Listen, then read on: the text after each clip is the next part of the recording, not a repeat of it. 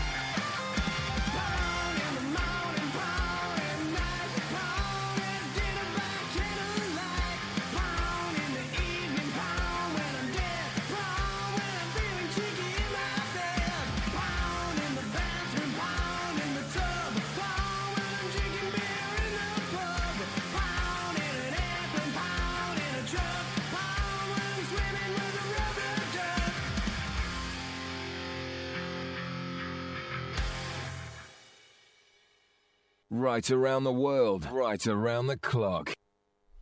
Right, that was uh, Murder on the Airwaves. Uh, their new release, Porn, kicking off the show. Local Manchester band as well, so make sure you go and check them out. Um, it's at official MOTA UK right across their socials. Uh, you can get them on all streaming platforms. If you want to kick off the show as well, if you're an up and coming band, if you're a local band, then um, get in touch. Ian Foran at manchesterradio.co.uk or simply give us a DM. Right, we're here. I am here with my co-host, Mr. Martin Love. How you doing, buddy? You all right? I'm good, mate. How are you? I'm good. I'm good. We've, we've started. We're all right. We're live. We're in the show. I know it's mad, isn't it? Now 'Cause we've been doing all the rehearsals, getting ready. Yeah, pilots. I know, I know we're here, and we're also um, joined today by Radcliffe chairman Paul Hilton. How you doing, Paul? You all right, bud? I'm very well, thanks. Yeah, nice to be here. Thanks for inviting me. Nice little trip out as well. It's Shame it's not a bit warmer to be fair. Though it's freezing outside. Isn't I it? know, I nearly got blown here. To be fair, but um, but yeah, it was, yeah, it's it's nice to be out and about. It's uh, not happened often. No, that's the thing. so we'll be chatting about Radcliffe and chatting about non-league a little bit later on. Now, uh, we want to get you involved in the show, so have a look at us through our socials. We're on Instagram, Twitter, and uh, Facebook. Just search Football Man Cave um, and post and comment underneath the uh, the post that's just gone up. Want to get your views? If you've got any questions for Paul, fire them at us. And um, at half time, we're going to have some song requests as well. So if you want some songs playing, then um, let us know. So let's start off a little bit. Paul, you're um, on the board at the Northern Premier League. I am. How has that been? It's been interesting. Has it? yeah, um, yeah, certainly. Uh, didn't expect when I uh, joined the board to be uh, involved in some of the decisions we've had to make recently. That's for sure. It's been uh, it's been an incredible time for football, um, as it has been for everything. Let's be honest. Uh, but yeah, it's it's it's been difficult um, and to try and find the right ways forward through all this, and I think that um, it's impossible to always please everybody. Yeah. Um, but we've we've you know I can I can hold my hands up and say we've tried our best to do everything right and, and do everything that we can for everyone. And it's it, it's you know we've some of it's been forced on us, most of it's been forced on us, uh, and certainly the, the, the ending of the season this time round again again we've had no real real decision around or choice about. So it, it's it's about giving people the opportunity to build for next year now and, Yeah. uh, and, and helping them support them do that. I mean, two seasons obviously both been curtailed. It must have been. Was it was it a tougher decision this time than it was last season? No, I think it's two different decisions. I think I think they were both equally tough. I think um, I think last last season it was it was we were all in a little bit of shock. I think and and really just th- there was the fear around everything at that point in time was pretty high, and and we had to make the decisions that we felt were, were right for, for the health of the, the nation, really, in, in terms of you looking at the wider football world. But um, but this time around, it was a lot more complicated and a lot more political and a lot more tricky um, because you know we- we'd started the season in a in a good place, thinking you know we were all in summer we were we were in a bit of a false sense of security, weren't we? I Yeah. think everybody and we were thinking, mm, you know, we're gonna we're gonna get away with this now. We're back on. We've gone we're past all all of that, and we're gonna get a season in. We might see some stops, but we we thought On the whole, yeah, we thought we were all right, and um, but as we got into winter, uh, it became apparent that uh, that that wasn't going to be the case, and um, and, and and when when the the stay at home order came in, that really was the, death knell there and then, if I'm honest. Yeah. Um, you know, but we have to go through the motions because there's rules. There's you know you, you can't just change the rules. I mean, you look at the the, the, the, the National League now and the, the, some of the struggles they're having with their teams. Um, you can't just rip the rule book up uh, because if you do, then the next time something odd happens, the expectation is going to be we'll rip the rule book, rule Yeah, book yeah, up. yeah. So, so you've got to go through the motions. But really, if I think if we're all honest, I think once that that sort of ended, that November lockdown came in, I think uh, I think we all knew the writing was on the wall. yeah. Um, a guy who's been able to play football because you're is it walking football you're playing, love it? well, no, I played. I'm playing the over 35s at the minute. So what was that like coming back? Obviously, football not played it for umpty back Uh, well, it, to, for me, it wasn't too bad because I, I like to try and stay in shape and stay and stay in a, stay well, stay in a good in a good place really.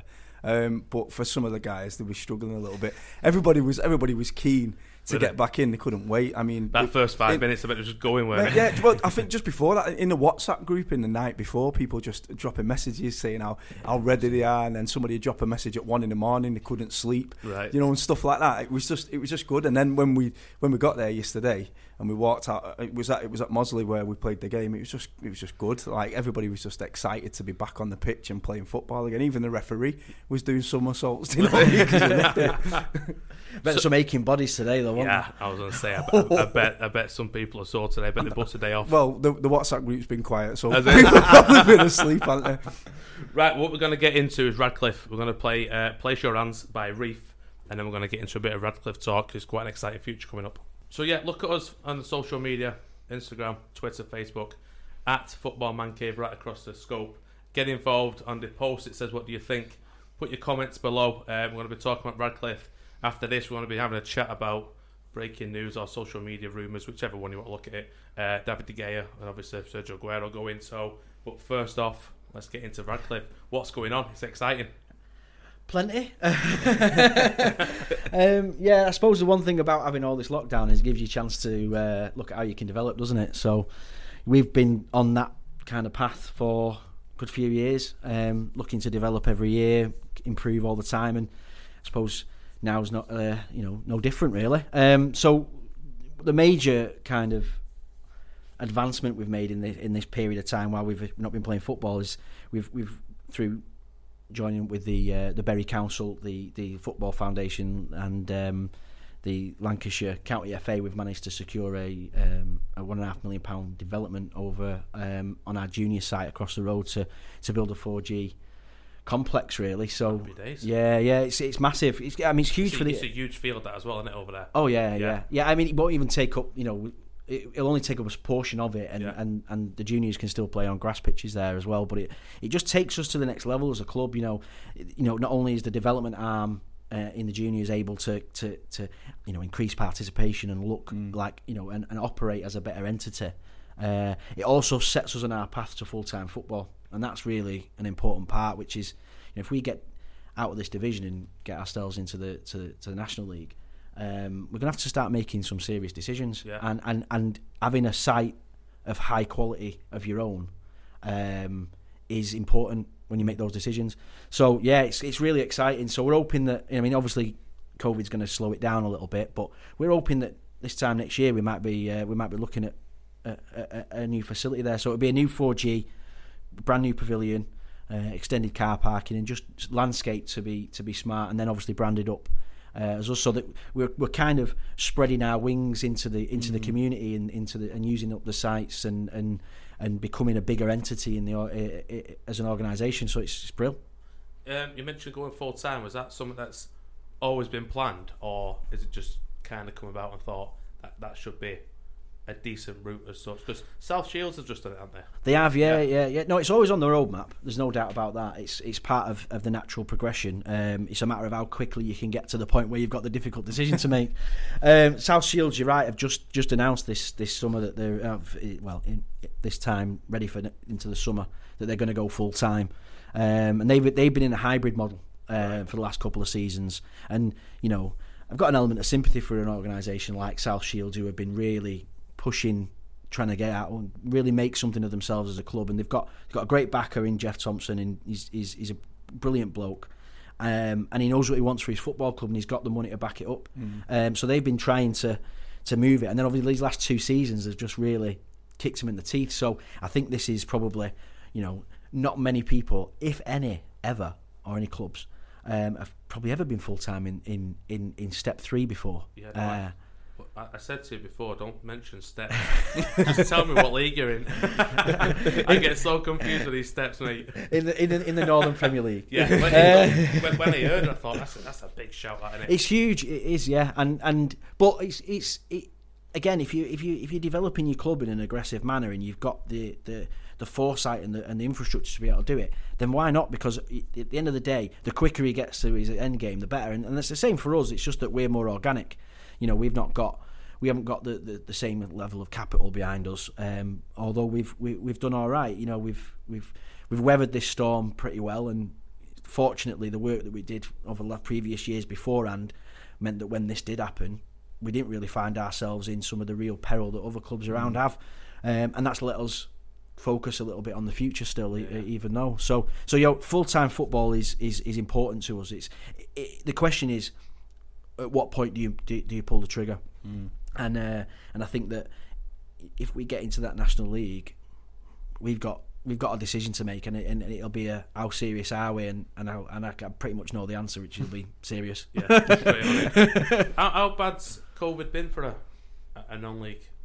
It's been a football nightmare. like the behind the scenes, obviously, you're the chairman of Radcliffe, so obviously you've Yeah, yeah. you'd, you'd have dealt with it straight away. Like, what's it been like over these past twelve months? Uh, Well, so again, a little bit like with, with, with the league stuff, it's something you never ever envisaged you'd get involved in. You know, you, it, it, I can't I can't describe probably how, how much of a difference it is to to your working practices, but it's been a nightmare for most clubs. The the amount of legislation you've had to understand to just to be able to put those matches on in those middle periods has been a nightmare, Yeah. and it's been and it's been really difficult because it's not what you're you're good at. It's not what you're you're, you're set out to do. You know, you you know, you you're a football person. You build clubs. You you, you know you, you put games on. You put events on. You develop your club. And but this is this is like trying to trying to walk on eggshells Right. for safety. For, for, for, for fulfilling people's dreams, for, for developing your club, and um, it's been really difficult. But um, obviously, the biggest problem is money.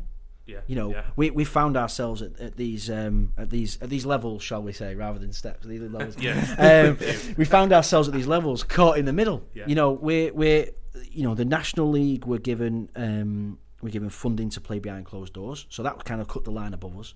And then the, the you know grassroots gets a level of funding anyway, and hasn't got the outlay we have. So so we found ourselves in the middle, and we we we, we weren't getting any of it um, until recently. At the end, we've managed to get some grants through the Football Foundation, which are gratefully received. Yeah, I bet they are. Um, Lovey, obviously, you've played non-league for a fair few decades. I have. Foot, like non-league football, obviously. What's it like playing non-league football? But more so, obviously, missing this sort of time. Obviously, you usually get a, a pre-season. But what would it be like, say, on a player's perspective? We we was talking about that just before we come on, weren't we? And, and I think it's it's mental drive really, like because it's a chance for you to switch off, put your feet up for a bit, or it's, it's a chance for you to keep going so that you're a little bit sharper than everybody else. Yeah. Um, for me, it, it's what's difficult is if you've been on a good run of form. Yeah. And you've and, you, and you've been and you've been bagging. I'm, I play. I'm a forward, and you've been bagging, and you've been scoring goals, and you feel you feel good, and then that happens, and then and then like the Christmas period, it, it came back for a small period of games.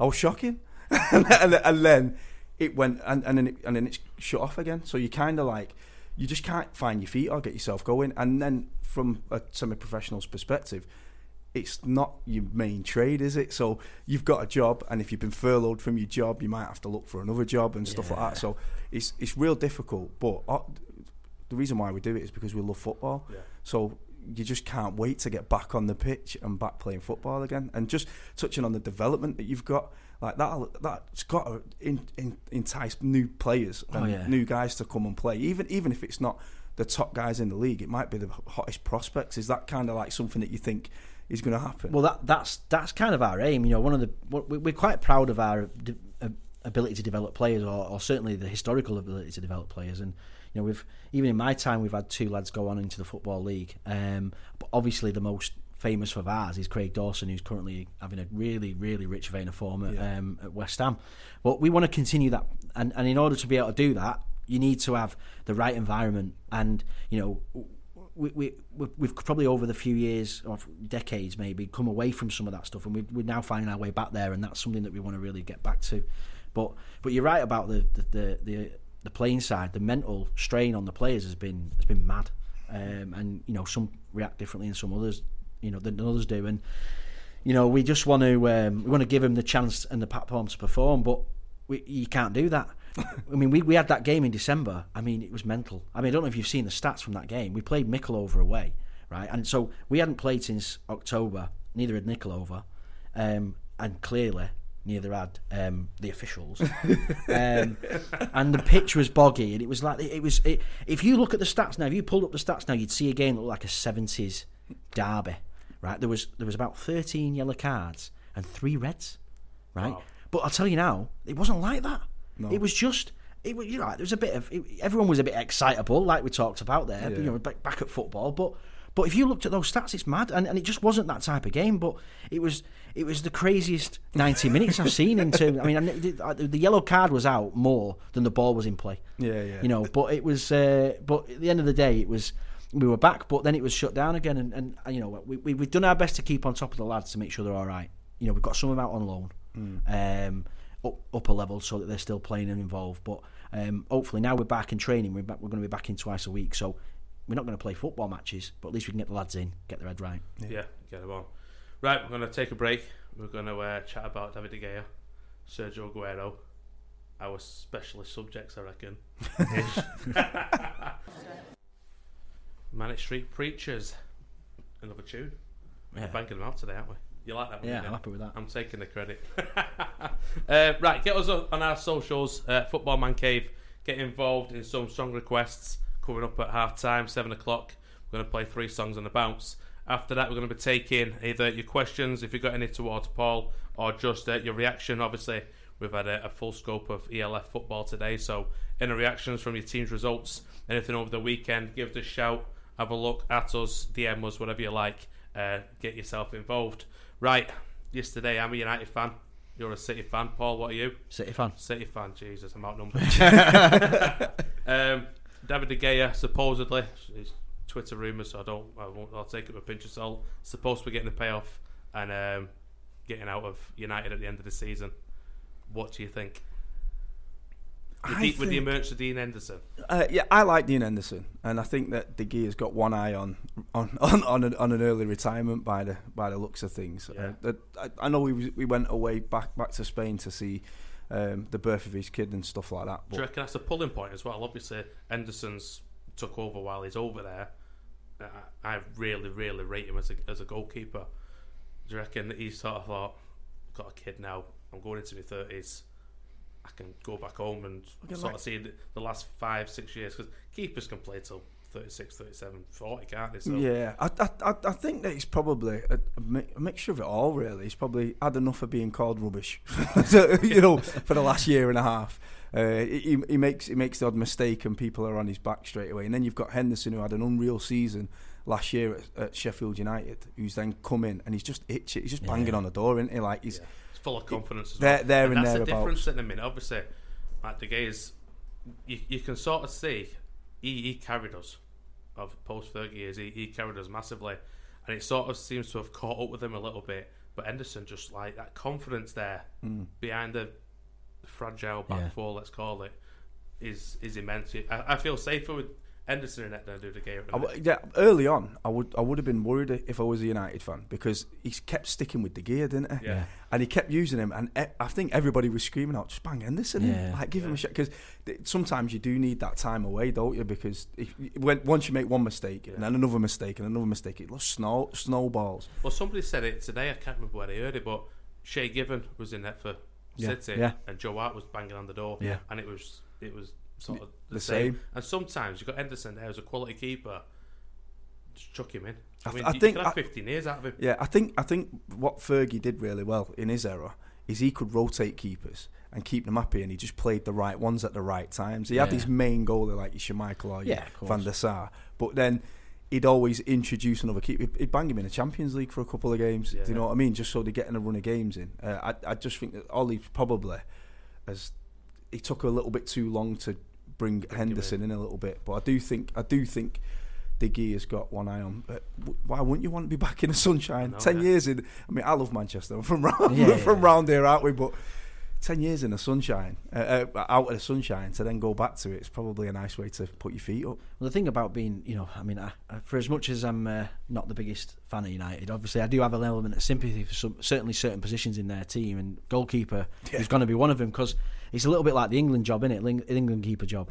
You never really, you're going to get, well, you're going to get over scrutinised, aren't you? Yeah. You know, no matter what happens. If you have a great game, you're the best in the world. If you have, a, if you if you make a mistake, there's there's big spotlight on you, and and like you say, he, ca- he you know he carried them through a really really tough period of them really trying to come to terms with not having Ferguson there and Yeah. not having that guidance and and and you know he, he was he was really you know the guiding light a little bit through all that and Well, from 2013 to 2016, he won the Sir Matt Busby Player of the Year. Yeah. Three years on bounce. Yeah. So I think that speaks volumes. tell, tells you everything and and but that takes its toll you know and the thing is a goalkeeper part of a goalkeeper's makeup is that they can deal with an error because if they can't then they'll never survive as a goalkeeper so there's but they, they can deal with it internally it's the external pressure that starts to weigh on them um, and I think again another spotlight United and the, the the, amount of and the time that that's gone on for, and basically the you know like I said, carrying them a little bit, it's, it's going to be tiring. And like you say, he's going to look at David Silva, going back over and you know winning a cup the other day with Yeah. with with with um, with Real Sociedad, and and and, uh, and he's going to think, you know what, I could do with a bit of I that. want a bit of that. Yeah, because cause he's he's proved his point with it with United. Mm. You know, he's, he's he's shown he was the best goalkeeper in the world. Yeah. Um, he's probably never going to be called the best goalkeeper in the world again. Mm. So he might as well go and, and enjoy his football and probably win some more pots. Yeah. Well, I find it. This is bizarre. I found this out today doing a little bit of research. Right, Sergio Aguero, the best mates, both came over here from Atletico Madrid in 2011, and they're both bouncing supposedly at the end of this season. Aguero definitely is what I'm talking about. Yeah. Gea. Yeah. I think it's it's it's a crazy little stat that they both had 10 years and they thought, come on. Is that, is that a slight on Manchester? I don't know. Uh, I don't know. I'm not sure. Ten years to be fair, the fact that they've stayed here for ten years is with this weather. is- that's- is- yeah. yeah. But I think Aguero will go Argentina. What do you think? Yeah, I do. I, I, I, I would encourage him to just go back home and just finish his career because well, you've got Tevez playing in in Argentina Yeah. still and, and enjoying life, and he's, the, the legends over there, aren't they? So They are, yeah. I think that I think that uh, for me, Aguero was probably one of the best players I've ever seen in, in, in a blue shirt in my lifetime. Oh, yeah. Well, that, I mean, you know, he gave us probably the best moment in football we'll ever have, anyway. That's for sure. You know what I mean? But um, he's just. He, I just don't want to play against him, if I'm honest. um, you know, I just if you go to Argentina, then the chances are pretty minimal. So Yeah, I mean, a lot of people are talking about him going back to Spain, but I, I'm not too sure. Um, I, I feel like the South Americans do like to go back to South America to yeah, finish yeah, the once career. they're done, they're Yeah. like bowling pigeons, aren't they? Yeah, Yeah, I think I think if I think if he's going to stay in Europe, the most likely destination is probably going to be somewhere like PSG, in it, where Yeah. where they can give him give him give him a life that he, he'll be happy with for a few years and send him send him on his way, um, fully stocked. You know. Yeah, so he can just put his feet up there. yeah, like I'm, I'm exactly the same as yourself. Uh, as long as we don't play against him, That's it, yeah. I'm happy I with don't like I can handle that. So Aguero's final season, City run for the quad. I've got two Man City fans in front of me. What what we saying? Do you reckon it's doable? It's doable. Do you reckon? Yeah, of course I it's think doable. it's doable. Yeah, But yeah. I know you're gutted. I am. I, I said this to you the other day. I, I, I want us to do it, but I don't because I want to be there. Yeah, because yeah, we can't be in the stadiums. And I know people say, yeah, but you might be. But the chances that only two thousand fans, I'm going to be one of those two thousand fans, is slim to none. like so, uh, if if we do do it this year, I mean, that's great. But hopefully, we do it at this another time. Um, so that I can be there for every one of those trophy lifts. Know, that's that's what I want, really. Yeah, well, I mean that. I totally agree. There's nothing else I can say. I mean, it's doable though. You know what I mean? We we where, where we are right now, we we we are flying. You know, you know, and and the way that the way that we're playing. Um, is outstanding, and it's just it's just a completely different way of playing. Even than when when we've been successful before, this is a new method. This is a new, I mean, maybe not new for Pep, but certainly new for English football, and certainly new for for, for City. But um, you know, it, it, it's doable. I can only say it's doable. I've got I've got to put my chairman's hat back on and say everything's doable till it's not doable. You know, you know, you you can win the league when you're not kicked a ball. Everyone can win the league, can't they? You know, Yeah. so yeah, it's doable. If if they win the quad, does is that the pinnacle for Pep and does he bounce, or does he stay? But if you stay, you've won everything. And playing managerial games like we do. Once I've got a real every- one. Once I've won everything, I'm bored. I don't know me because he's it's he's You're never re- going to do it again, are you? yeah, but I think he may. Double quads. I, I do not back to back, but I do think he. will. He's. He, I, I, I was worried because he only stays for three years. Is, Yeah, is what yeah. a lot of people said, and I've. I, I'm, I'm big in uh, European football, South American football, and I watched him uh, closely when he was at Barcelona and then when he went to Bayern Munich as well. So before we City even taking him on, I, I, I knew kind of how he develops teams, how he builds them. The thing that I found what he struggled with a lot was the fact that when when his team got eight, when it started aging, he didn't know how to change it and Yeah. flip it a little bit. Whereas he's come to City and he's managed to flip that. He's like the the squad that we've got now. We've seen our- we've seen the last apart from Fernandinho, I'd say, but we've seen our last legend. Aguero from that first Yeah. team that won that won that first trophy in sixty years. We see we that's ended now. But this new era of the players that we've got, it's just ridiculous. And just like you said, the way the way we're playing now is.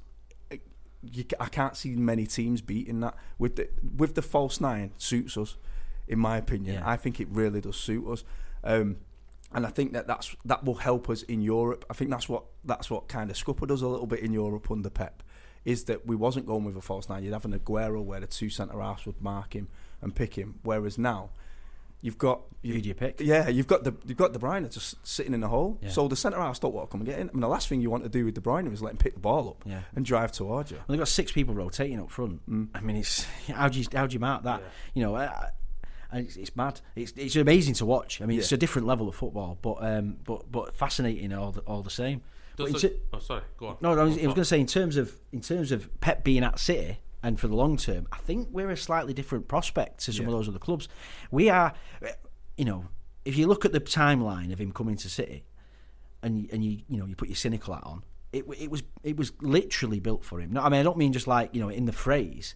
I think the the bringing over the Barcelona executives a few years before that, they're looking at how we build out the, the, the mm. academy. They're looking at the, the, the, the developments that they made in the site ready, almost ready for his arrival. And then the way that they kind of kept kept Pellegrini on that extra year and then kind of cut it short um, when when we knew that Pep was coming. And I mean Pellegrini himself announced Pep's arrival. Yeah. Um, it was like it was all kind of written out, and I think that that might be the thing that breaks that three-year cycle. I mean, I mean, I know we're already out of it, kind of thing, but but that's kind of breaks that, that little cycle he's been on, and, and he may just he may just stay quite a while longer uh, just to carry on his, his project.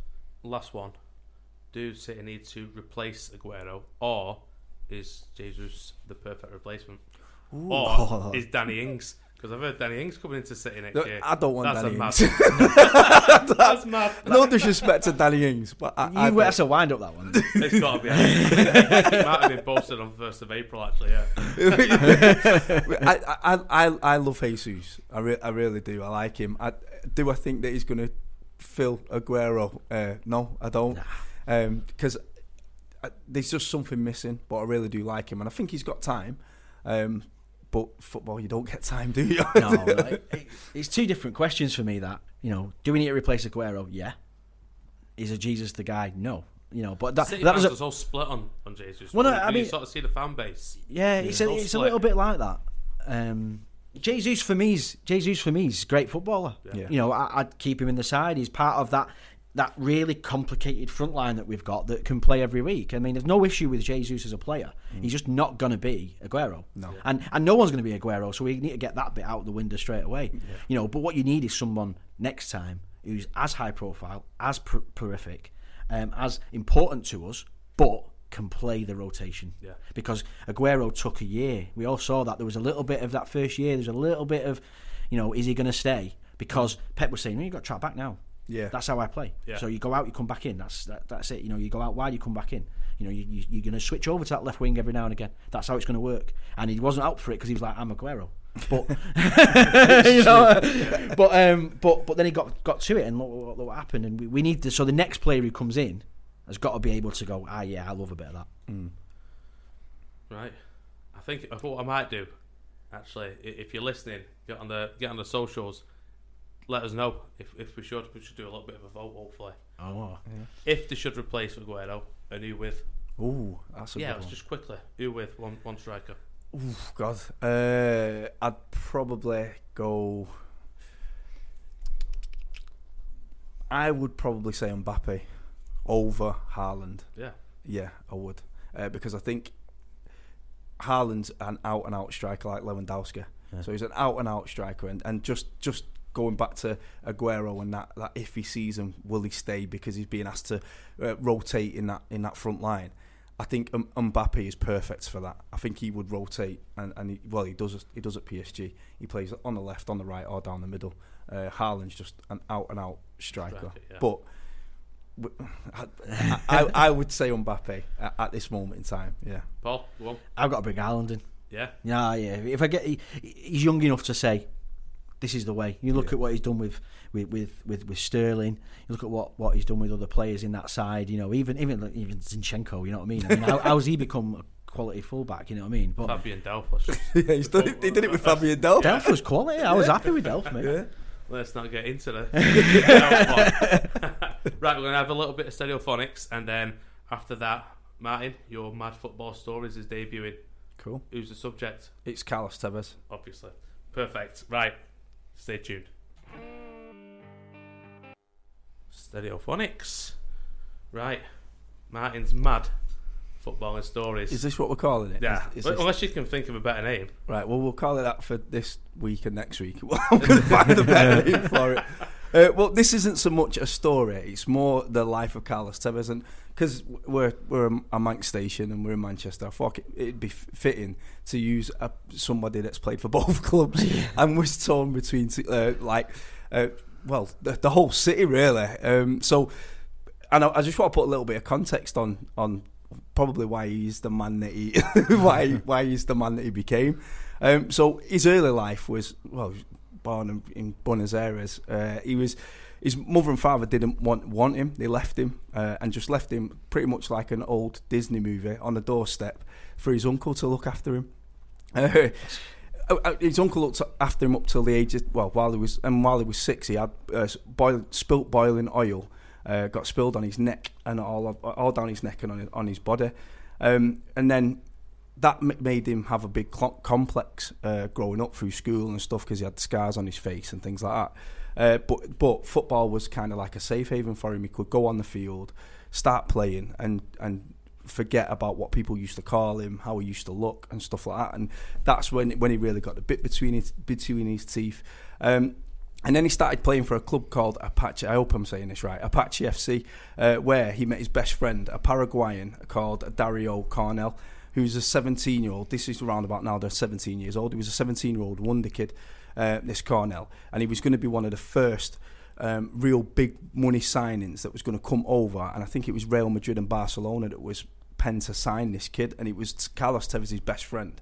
But Tevez had they'd been doing like uh, stealing, going around all the all the naughty stuff that they used that, that, that them them guys do around there, um, and Tevez left that because his football career he was really passionate about this football career, uh, whereas Cornell continued to do it. There was just something there, a bit like, like Ravel Morrison. Just Yeah. just loved the life, uh, just wanted to be with his mates and, and just enjoy that kind of life. Whereas it went a little bit deeper for Cornell, where where Cornell, sorry, where he ended up taking his own life um, at 17 when he had all this prospect and how much how he was he was seen as a better player than Tevez, Right. and everybody wanted to sign him, and that played a big effect on Tevez's brain. Uh, You had similar with Paul Gascoigne, didn't you? yeah, so Paul Gascoigne's Yeah, yeah. best friend, uh, something similar happened Yeah, there as seven well. or eight or something. You, you got he's going to get run over. And, Yeah, yeah, yeah. Um, so during that 17, 18, 19, he got signed for Boca. He managed to sort. I think he had a year out because of his best friend going, and then he just signed for Boca Juniors, where he dominated the league in his first season, and it was unheard of. I think similar to what Aguero did in his first season, and Diego Maradona as well. Uh, so he was he was unreal. He did two seasons at Boca Juniors where he was like a, a, a legend uh, just before he hit 20, um, and then moved to uh, he moved to Corinthians in Brazil for a record fee, and that's unheard of for an Argentinian back Yeah. then to go to Brazil and play for one of the biggest clubs and dominate that league as well at the same time. Finish top goal scorer. Um, during that, because we know that South America can be a little bit corrupt, he, um, he got signed by a company, so a company owned him, not, a, not not an agent, not a football club. A company owned him, um, and while this company owned him, West Ham would come sniffing and got the loan of him and Mascherano. which is the maddest move I think I've ever seen. Well, cra- it was Yeah. crazy because like people was like they've signed these two guys on loan. Where from? Uh, Yeah, like a Tesco, like Tesco's or something. I was on the radio trying to unpick it. yeah, nobody, nobody knew what had happened. Uh, and while he was there, he had there was lots and lots of stuff went on. I mean, he, he, he had a he had a period in the team where he didn't score. He was finding it really difficult in the Premier League. Uh, but the fans seemed to like him.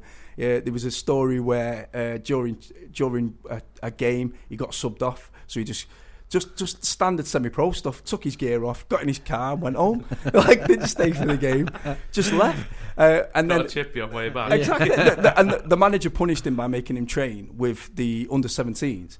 And he turned up in his Corinthians kit just to take the mick a little bit. Uh, so, and but then what happened was, uh, and and how it turned around, he started to score some goals, and he was in that relegation uh, battle, wasn't he, with Sheffield United and was it Was it Wigan? Wigan, I think. Yeah, yeah, yeah. Uh, and during that, they played uh, against Man United, if you if you Yeah, remember, Uh, where he scored the goal. Uh, he was put onto Sir Alex Sir Alex Ferguson's radar, uh, where he wanted him. But that at the end of that season sparked a massive kick-off where Sheffield United and Neil Warnock wanted to take West Ham Tevez, the company, to court so that they could come back into the league. Um, which is which is mad. Like one man can do that. Can make Yeah. the can There make was the a mass, massive kick-off, weren't there, over Yeah. that? yeah. I mean, and it, that went on for Sheffield years. United Yeah, like- yeah. The third party ownership problem just just it was over that for age until he came to City. It was it was it Yeah. was over him the whole time. Yeah, Yeah, well, and and oh, it, that happened. And when he went to Manche- when he went to Manchester United on a two year loan, he was still owned by that Yeah, in that partnership. Uh, where and the partnership between him, uh, Rooney, and Ronaldo, uh, that was probably probably one of the best trios. It was, it was. I, as a United fan, to watch them three just, just go. It was Yeah, brilliant. Obviously, 2000, what late 2000s, 2008, 2009, I think it was around that area. Uh, yeah, it was amazing to watch. It was Them- as them three were frustrating as it was, as it was brilliant. yeah, yeah. yeah. for, for us, for us City fans, it was ter- Yeah, yeah. terrifying. They were and terrible. Um, so yes, and he, he was on this two-year loan. He, the United fans absolutely loved him, and he was trying to come up to Sir Alex Ferguson and Tevez, and this other company that, owned him was trying to come up with a, an agreement for him to sign. So Tevez wanted uh, a, a five-year deal, but said he only wanted to play to, for four years and then he's going to retire. so Sir Alex Ferguson, Sir Alex Ferguson, he didn't want he didn't want uh, to do that. So they only offered him a four-year contract, and that kind of broke down a little bit.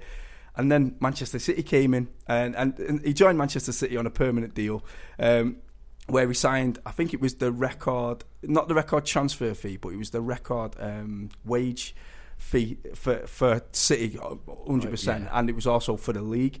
Um, he won the league title with City in his first season. In the first season for 60, 60 years, was it? No, no, 44. 40, 44 years. Sorry, Thought yourself a City fan. I know, mate. I've, I've, read, I've read that off Wikipedia.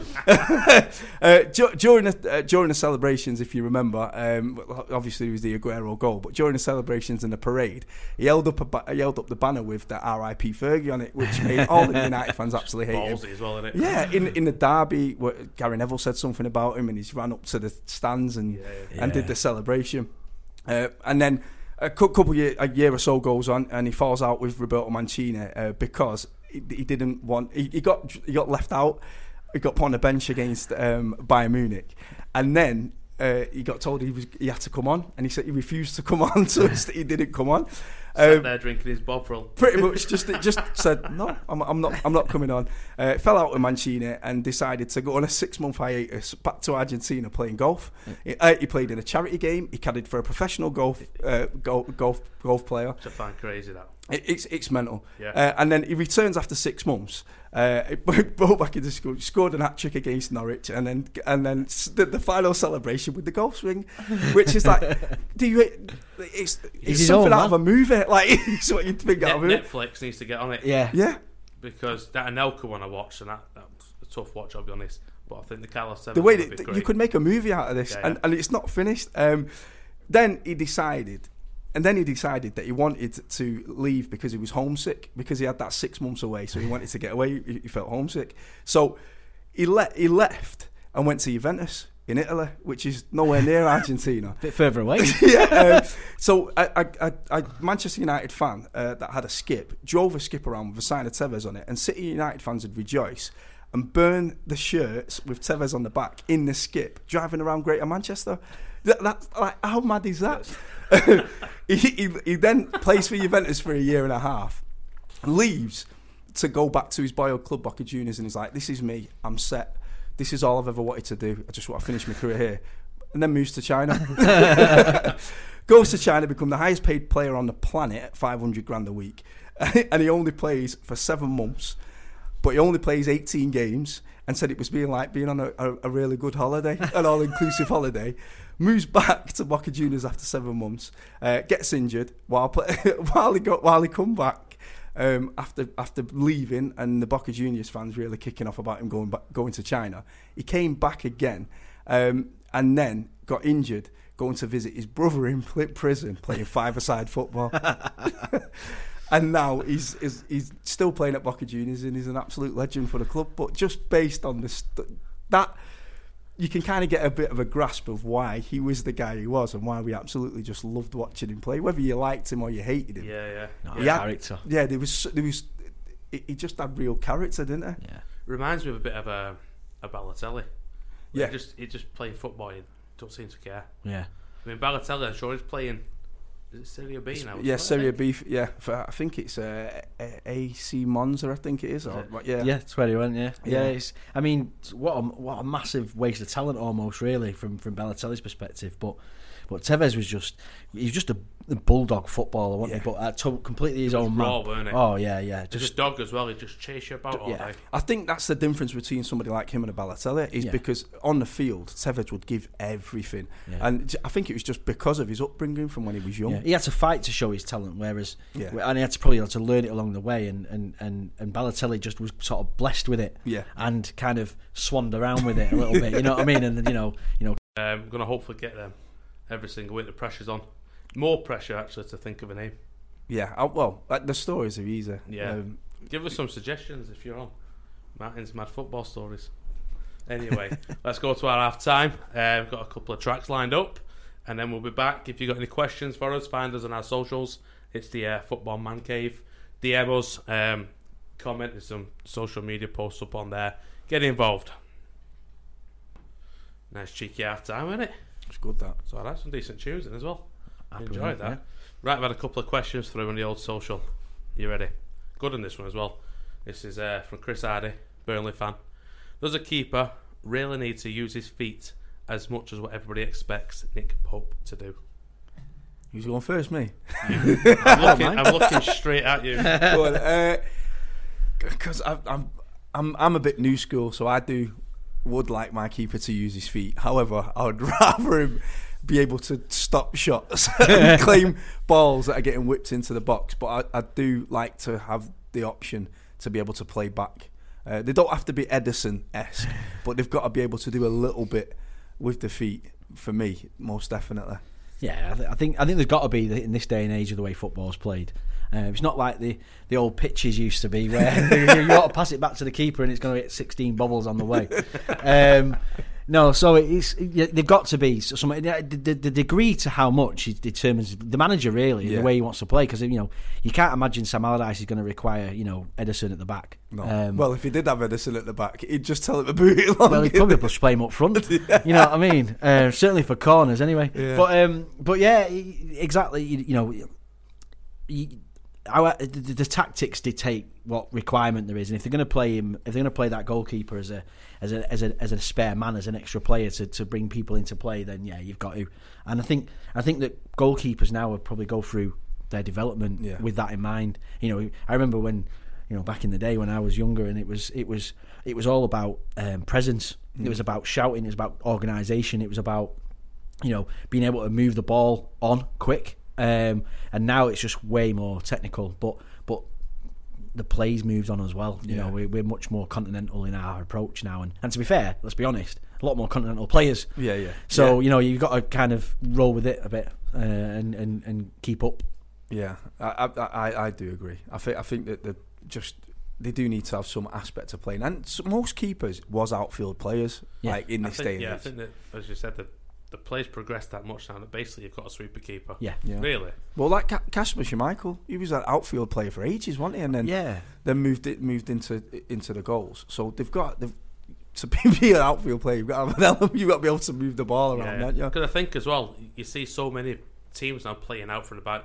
I said to, to my mate the other week, I miss goal kicks where you just absolutely lob it up, proper like route one stuff. But they don't do not, it. we've not got we've not got big centre forwards No. anymore. So No. like to, No, to No Alan Shearer's up there. There's a well, oh, Duncan yeah, Ferguson's. yeah. If you if you're going to boot the ball up, you need like you said, It's got a stick. Yeah, and and the, the manager's got, it's got to be the manager's tactics and the manager's style. So if that's the way he plays, like Big Sam, Yeah. that's what you would do. You'd get yourself a big centre forward, and then you'd play long balls into him. But it's just changed so much. Yeah.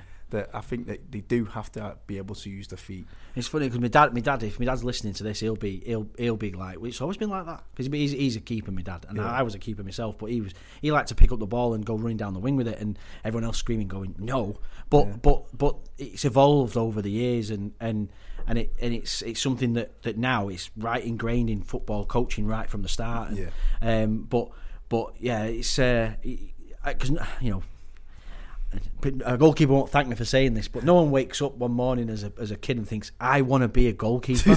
My lifelong dream is to stand there. For you know, you know, you've got to be, else play football. yeah, you've got to be a little bit mad, and you know, I- I- and you, you've you've got to be a little bit off the wall, and and and and you basically a failed striker. I mean, let's be honest, you are because you that, that, the best goalkeepers, you know, Alan Alan bet Shearer's the other way around. with He you. was starting off. I know, yeah. yeah. well, no, but Cam, Cam Cam loves a game outfield. He Yeah. can't. He, he, in training, he's outfield all the time, and he's not a bad footballer, you know, because No. he's that type of player. But yeah, you know, as much as I'm kind of. I'm, I'm doing the goalkeepers union over a little bit here, but um, but but yeah, you know we we you know we- we're we're all we're all uh, we're all failed strikers. Links perfectly to the next question. Okay. David De Gea, obviously we spoke about him previously. Is his downfall, or it is sort of, how can I word it? His displays aren't as, as good as they used to be, basically. Is that down to Ole Gunnar Solskjaer changing his coach and making him play with his feet more and becoming a sweeper keeper? Um, do you think so? There, there'll be an element of it, in my opinion.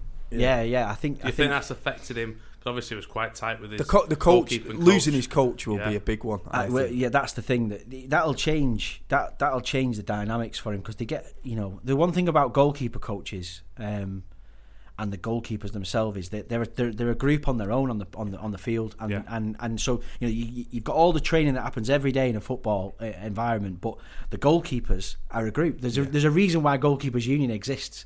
You know, and and that, and that coach is the head of that little union for that little club. And when you change that and you start bringing in the other ideas, um, yeah, it does ruffle some feathers, and I, I, I, there's got to be an element of Yeah, it for I, me. yeah, I think so. I, I, I think he was all right with his feet, though. I don't think he was that bad No, no. as, as, as, as I'm, a I'm sure there was a stat. I can't remember if this is even true. It might have been made up, but I'm pretty sure that his pass rate was probably the best at United at one stage. I'm I'm put, I'm talking probably 2014, 15, but I'd say over half a season. Hmm. I'm sure his passing rate was.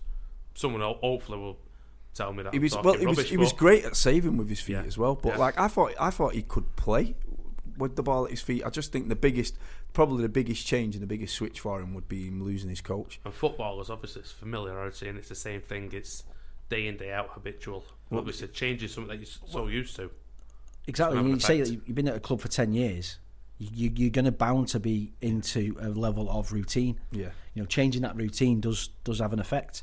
You know, like I say, especially when it's something as integral as that to your day, because that's you know how many hours a day is Yeah, that? yeah. It's a lot when you come to you know you Yeah. spend more time on the training field than you do on the football pitch. You know. Yeah. Uh, it. I know you've got a question for Paul. Yeah, uh, I've, I've been dying to ask this all, all day. To be fair, because the only reason, well, I'll ask you a question first. But um, how did you get into becoming a chairman? And like, because usually the path from a player is just like myself. You go player, manager, and then you don't really think anything else. But I couldn't think of anything worse than being a manager. like, I would want to go into either like directors or a, a chairman of a club. How, how did you get into it? What was the the switch? What made you go? You know what? This, this is the move. Well, you, you like like a lot of things, you, you kind of fall into it, I suppose. But it was always something that probably appealed to me. Um, you know, like many others, you know, didn't make it as a footballer. you know, thought I could, um, didn't happen. Um, and then you know, got injured as well early when I was playing amateur um, football, and you know, it kind of forced me into some decisions. Do I do I leave the game and just let it go, or do I stay involved? And so yeah, few good few good you know good few hundred hundreds of games as a manager or a or a coach of some sort in various different ways. Some adult football, some junior football, some development football. Built up, started to get a get an idea for this being this gap in in. Um, in development football between sort of first team and, and, and, and junior level where the, all the kids fell out of the game anyway that kind of that kind of sparked my interest and I started building in that area at the same time I was getting involved in running leagues and, and doing the admin side and I found I really really like that I really like the league aspect of the club aspect of it and trying to make things more professional and make things better yeah. and um, but I kind of kept outgrowing things as I did it, and it just happened to be, you know, Radcliffe is a local club to me. Um, I'm from Whitefield, so I'm only down the road, and and uh, it, you know, it occurred to me that they only had a, a, a really a very narrow development path. So I thought, oh, you know, I had a day off work. I just walked in, just randomly walked in one day and just tapped on and said that, you know, have a chat, you know, and and I started talking to the to, to, to two people who, who were who were operating the site on a daily basis and just kind of my ideas and and, and one of them says, uh, you know, do you mind if uh, if I make a quick phone call? So I was like, yeah, yeah, fine, go for it, mate. So anyway, he rings Bernard Manning, who's junior, who's mm. the, the, one of the owner, or at that time was the owner of of, of Radcliffe, and I yeah, you got to have a, have a word with this kid. So um, so I meets up with Bernard, and we just get on really well. And you know, he's coming to the end of his. He's been there 25 years, and we talked about a lot of other things first, and doing other different things and help development paths, and and, and, and, and maybe trying to help out in the club. And then well, a few months later down the line, it was he, he kind of said, "Well, you know, I'm thinking of packing this in at some point, mm. or at least taking a backward step." Um, you know, do you fancy it? And I was like, well, yeah. um, you know, I, you know, I said yes straight away, and then I was like, well, better think about this. Actually, you know, I'm going to have to put a few things away, and mm. you know, is this, you know, this, the club had been on a level, had been a period of decline for you know, over a decade, really, and was, you know, it was struggling to stay in the division, and and um, you know, it was nice, nice ground, but but but dilapidated, and started to need a bit more work, and you know, it was really going to be a bit of like, you know, this is a big job. You know, am I up for it? And yeah, the answer every time was yeah. Mm-hmm. Um, so yeah, I took over at the back end of a season uh, where they were going to make some. The manager was already going to leave. It was already set out, and the budget was low, and and um, I was just gonna, I was just gonna wing it. I was just gonna like, I can do it. I just need time. Mm. And, you know, I'll, I'll, I'll work with what I've got. I'll I'll pull in what bit of inf- what bit of support I can get from other places, and we'll we'll see where we can go. Um, but then we, we started talking about investment, and and and, and one of the current owners, Marcus McCabe, came up, who's who's um, um, he came interested into the club, and we, we kind of sat and talked about it, and it and it, it looked like you know well, actually this is synergy here with our views on development and and how we how we can progress, and so so we kind of we all came. I, although I'd been there for like say two months through pre-season, we the start of the new season, there was new ownership as well. Right. So there was so Bernard stayed, Marcus is in with, with uh, and, and Kev Campbell, um, and then and then myself in as chairman, and, and we started to reshape the club. Um, yeah, it's it's a bit of a you know the, I, I don't think there's probably a direct route into being a chairman of a football club, but that's mine, and it was it was a bit weird. And then you know you know started getting a bit you know getting a bit radical. Then I started really thinking right, I'm what I want to do here, and. Uh, you know, by the end of the first season, changed the name of the club and changed the badge, and yeah. you know, we, we, looked at a whole host of different uh, opportunities and really started to develop. And then you know, off we went, and you know, took a few, took a little while for it to stick on the pitch, um, but we were concentrating off the field really and fixing the infrastructure, bringing it back up to date, getting the right people, um, building the ground a bit, and then um, and then eventually we went right. Now we go on the pitch, um, and then you know, brought in John Macken and Frank Sinclair and they they they had a great two seasons with us and, and, and got us promoted. And you know we were on the way a little bit. We had a little wobble after when they when they, they left and that that's that's kind of normal but yeah. um but yeah they you know now we've got Lee Fowler and his team and if it weren't for COVID I'd, I'd, I'd be pretty positive about where we were going but yeah. We long you know long answer to a short question but um but yeah it's it's it's it's an odd journey, isn't it? It's well, it's, it's just dead interesting because like I, I always I, football's my first first love. Like misses if she's listening, sorry, but it is, and uh, and and I just couldn't see myself not being involved in it in some way. Do you know what I mean? And like we're talking, we're, we're not far off the same age, and in my mind, I'm like. I can't keep running about on the field trying to do stuff at at these amateur semi pro le- levels. I, I, want to be involved in some way, and I, and I don't want to be a manager because I think I'd get too too angry at um, yeah. somebody not doing it the way I want it to be done. I don't think I'd be able to coach it right. But I think being up at up up as a chairman, I think just the stuff that you talked about in terms of looking at the infrastructure, looking at changing the branding of this. Like that's all interesting to me. Do you know what I mean? It's, it's, it's a good project. It's like when you know we joke about you know having my own football manager, but that's really what Yeah, it, yeah. what it is. And and it, you know Do you get to save it and go back if you've messed no, up? no. The the, pho- the photograph that went on Twitter of me with uh, with my with with Steve Dale's head on my body, um, kind of showed that that Yeah. yeah. there's no going backwards. It's always forwards. Just keep going forwards. Yeah, yeah, um, you know, it, it- those things happen, but but no, it, it's. I'd say if you've got the energy and the and the drive, it's a it's a it's a massive project. It's brilliant. You know, I recommend getting involved, mate. Do yeah, cool. On it, quickly before we go, someone's asked, what walking football team do you play for? Uh, I play for Manchester Gregorians, uh, over 35s. Over 35s. Only guy who has to show his passport, is that right? I, I'm not, not going to say. I'm sure you drink anti-aging water every morning, mate. It's crazy. I'm, I'm glad you said it. mate. Either that, or his wife doesn't give him enough enough grief. That's what it is. I'm not So in the house. li- I'm not in the house If you're listening, up it. right, we're going to play the Verve Bittersweet Symphony, and then we have got uh, my pub quiz. Are you ready? Get your quiz hats on. Right, we are back. My pub quiz. You ready for this? Not really. No. you didn't tell me about this. But I'll surprise you. Um, so I've made it a bit multiple choice as well, just to, cause a little bit easier for you. Some a bit true and false. Bit of a laugh. Join in at home. Let us know what you get out of 10. Right, you ready? First question. What player scored the fastest hat trick in the Premier League? Sadio Mane, Robbie Fowler, or Jermaine Defoe? Go on, Paul. Roy Fowler. Mane. Mane, it was. That's too new for me, man. eh? Mane, it was 2 minutes 56 seconds. For Did he beat Robbie Fowler? Please Yeah, tell yeah. me you beat Robbie Fowler. Right, okay. I'm just, I'm just old. That's fine. Tell me that. Right, question two. There have been two World Cup trophies. Name the first. Jules Rimet. Jules Rimet. There we go. An easy one. I thought I'd, thought I'd let you get one. Well, I knew you got it right. So I just replied. I just replied. Yeah, how does that work? He's got two points now. Right, I love this one. You Ready? Which Swedish footballer once had a clause inserted into his Premier League contract that prohibited him from travelling into space? Stefan Schwartz, Olaf Megber- Mellberg, or Johan Elmander? I'll go Elmander. Schwartz. Schwartz it is. Yeah, he was a nutter, him. Yeah, he was. Yeah, yeah, yeah. I remember. That is, I mean, prohi- prohibited into space. Like, I didn't know there was any matches in Mars. and- I'll, I'll, I'll sign for you as long as you don't put me on that rocket. it's Two all. You ready? Next one. Messi has spent his entire professional career at Barcelona, but what was his schoolboy team? Racing Club, Newell's Old Boys, or River Plate? Newell's old boys. Nils Old Boys. There we go. Another three all. Hey, by the way, I ain't got a tiebreaker, so someone better win. Not thought that far ahead. Next one. Which club has won the most Champions League titles? Liverpool, Real Madrid, or Barcelona? Real Madrid. Real Madrid. Real Madrid. We're good at this, aren't we?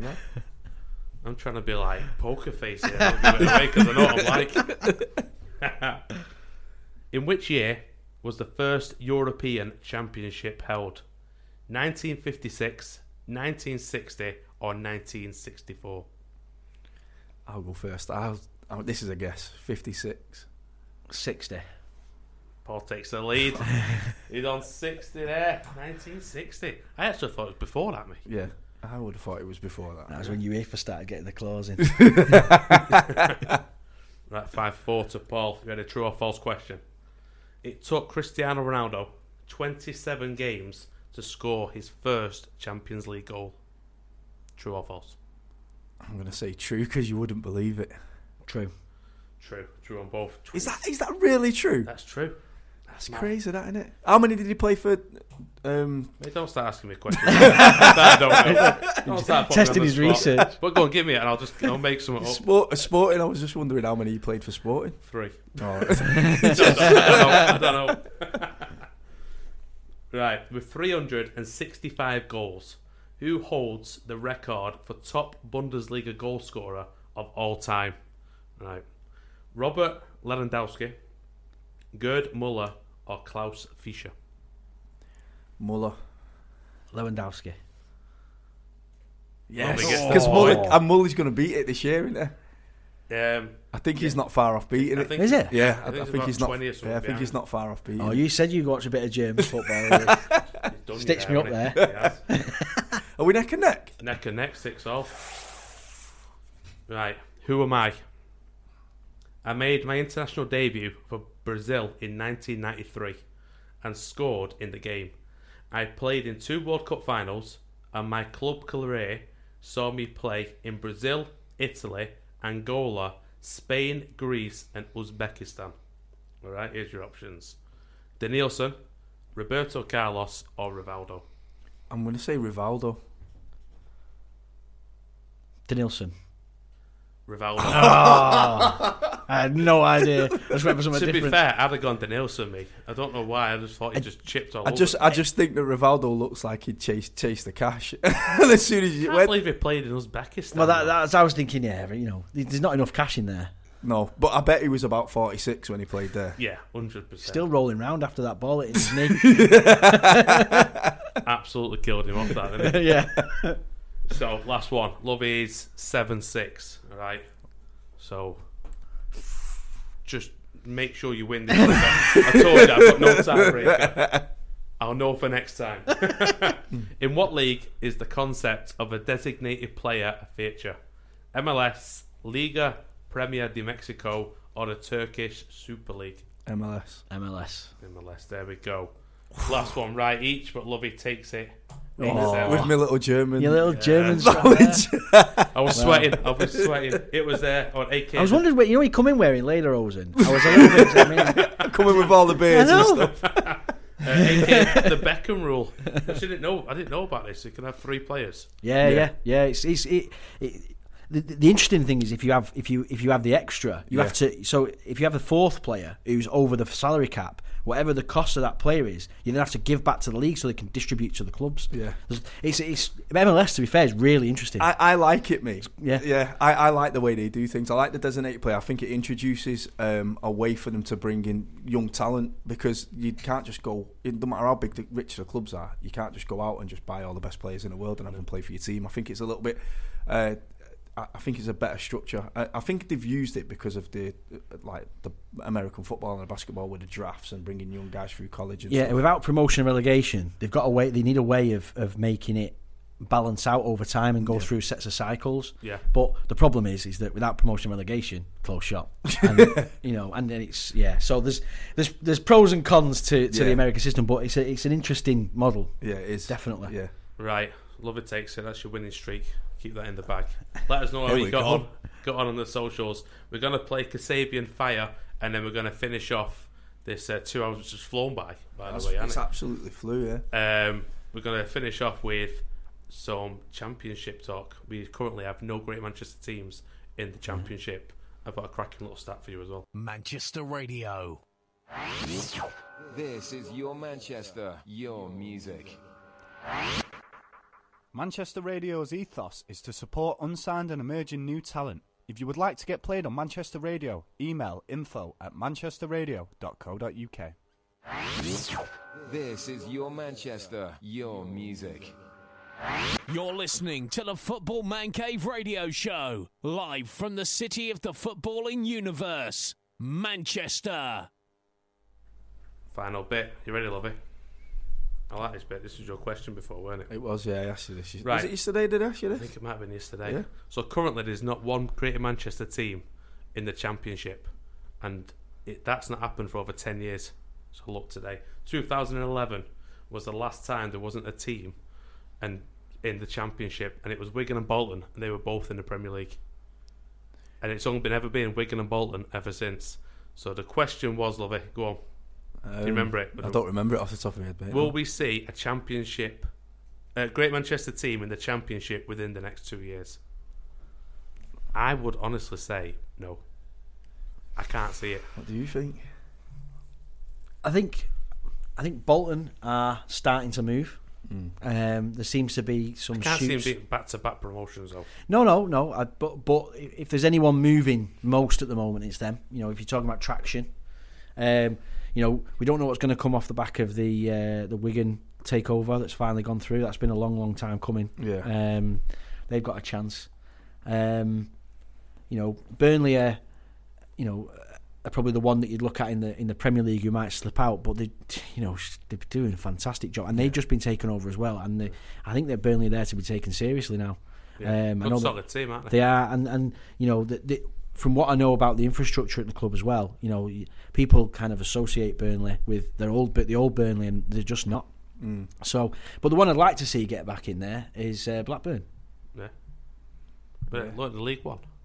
Uh, championship. I know they're back in there, aren't Blackburn they? are in the Sorry. championship. Yeah. yeah, yeah. You know, but they, they, I, I like. I'm a, I'm a big fan of Blackburn as a club, so I hope you know. So if we're not counting them in, then then then it's got to be it's got to be Bolton on the move for me. Bolton on the move. I'm going to give you some stats. You ready for this? Right, Rochdale, currently I think bottom of League One. Never been in the Championship. Never been higher than, than League One. Uh, Oldham, since they got relegated from the Premier League in 1994, have never had a promotion. Really? Yeah. Their last promotion was 1991 up to Division 1 and obviously became the Premier League, so they were in. Um, they were last in the Championship in 1997, and then since then they've just gone downhill. I, I, that blew my mind, that. So what's that? 30 years, is it? Am I wrong? I think you're wrong, mate. I think it's not. No, 2001, two, yeah, 30 years. 30, years, since their last promotion. Since they've ever had a promotion. Yeah. It's crazy, and it Salford obviously League Two. That's the highest they've ever been. Bolton, um, they were last in the Championship in 2019, last in the Premier League 2011.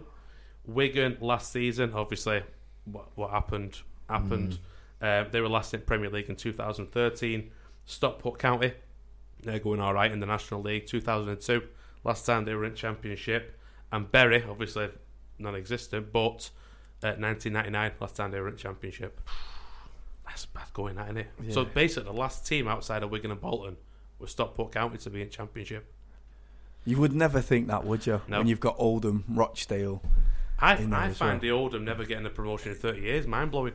Yeah. I mean, what sort? I mean, the fans. No wonder the fans are cranky on social media.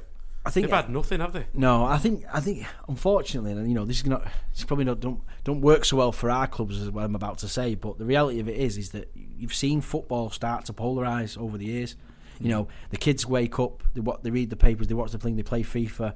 You know, they're, they're playing with the players from the Premier League, aren't they? And the Premier League's model is to kind of just kind of just grow aggressively Yeah. all the time. And you know, if you live in those areas, there's so many clubs in Greater Manchester. Yeah. Such a den- dense area of football, which is great, but also in this case, probably has a bit of a curse. And those teams are fighting, aren't they, to, to, to get the attention of the locals? Yeah.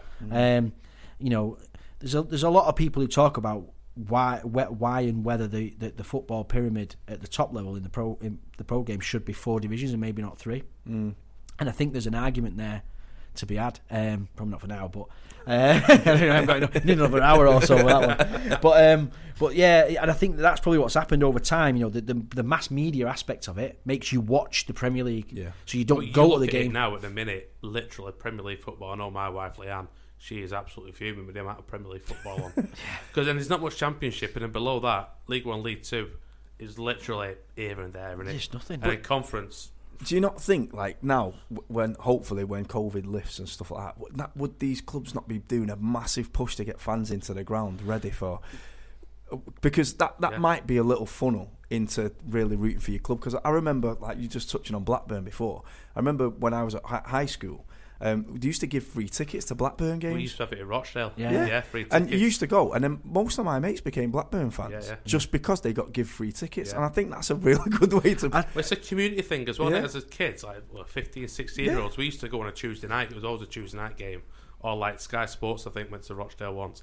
But you're buzzed obviously because you've never really been to a like a, a football stadium, and you went with your mates, Mm. and obviously you all went after school. And yeah, I think it's I think there's got to be such a massive push for Greater Manchester or just the smaller teams to try and get people in. 'Cause I think people are becoming so detached from Premier League football now with VAR and the way they're prancing about and you know what I mean you, you touch them and they're falling over. I think you watch non-league football. Me and my mate Shakes go and watch non-league football, and it's it's proper football. Well, the thing is that the the, the, the EFL are missing a trick with it. Yeah. For me, which is, you know, uh, and I don't want to you know damage my own brand as a, as a non-league person, but but the reality of it is that they're missing the trick. Is that they, they can you know football at the top levels become sanitised. Yeah. Right. It, it, it is clean and sanitised the way that football's delivered to you digital it's it's it's it's sit in your seat it's say sat down it's watch the game it's you know have your 10 pound pie you know what i mean it's whatever you know it's you know it, it, you can't £4 watch half bottle. yeah you can't well, yeah in the back not watching the game you Yeah, know yeah. and i think And that then you end up, by the way, watching it on TV, and you think I might as well stay at home. Exactly. Yeah. And so uh, uh, you know, it's all about the, the, the, the production and delivery. Whereas, you know, if, if the EFL actually, you know, if I've given them any advice, it'd be detach yourself from the TV the TV deals. Split your league up accordingly. If League Two was allowed to operate like non-league, right? Hmm. Y- And you could have the kids moving around, and you could have a beer watching the pit, watching the game, and you could bring that community spirit back in. Hmm. I think it, you know League Two could thrive. Yeah. Yeah, yeah. Well, because they they're bound by the rules of the whole EFL, and they've got it's you know it's strict. It's you know big boys football. It's you know then then you, you there isn't there isn't the community buy-in because it because it feels like pro and it is pro. Don't get me wrong, but it but there's you, they should build their own grey area, Yeah, and and, and I think that would help thrive. Because well, the, the clubs, uh, that, they, they're not. They've not hit that high peak level of Premier, Premier League football, No. have they? So, look, like you said about the, the community that they could build, is is a must because when you go to when when I when I played like. And, and the grounds was even half full. The atmosphere was unreal. Yeah. because you, you had you had the kids there, you had the dads there. That's it. It was just it was just class. Because they're I- never going to pick FIFA up and, and, and, and you know and play off Oldham. No, I- uh, you unless know, you, they're like not. me and Lovey, who like a bit of a challenge. Well, yeah. And we do the old and to yeah, Premier but we're, League. but we're old. we're not kids.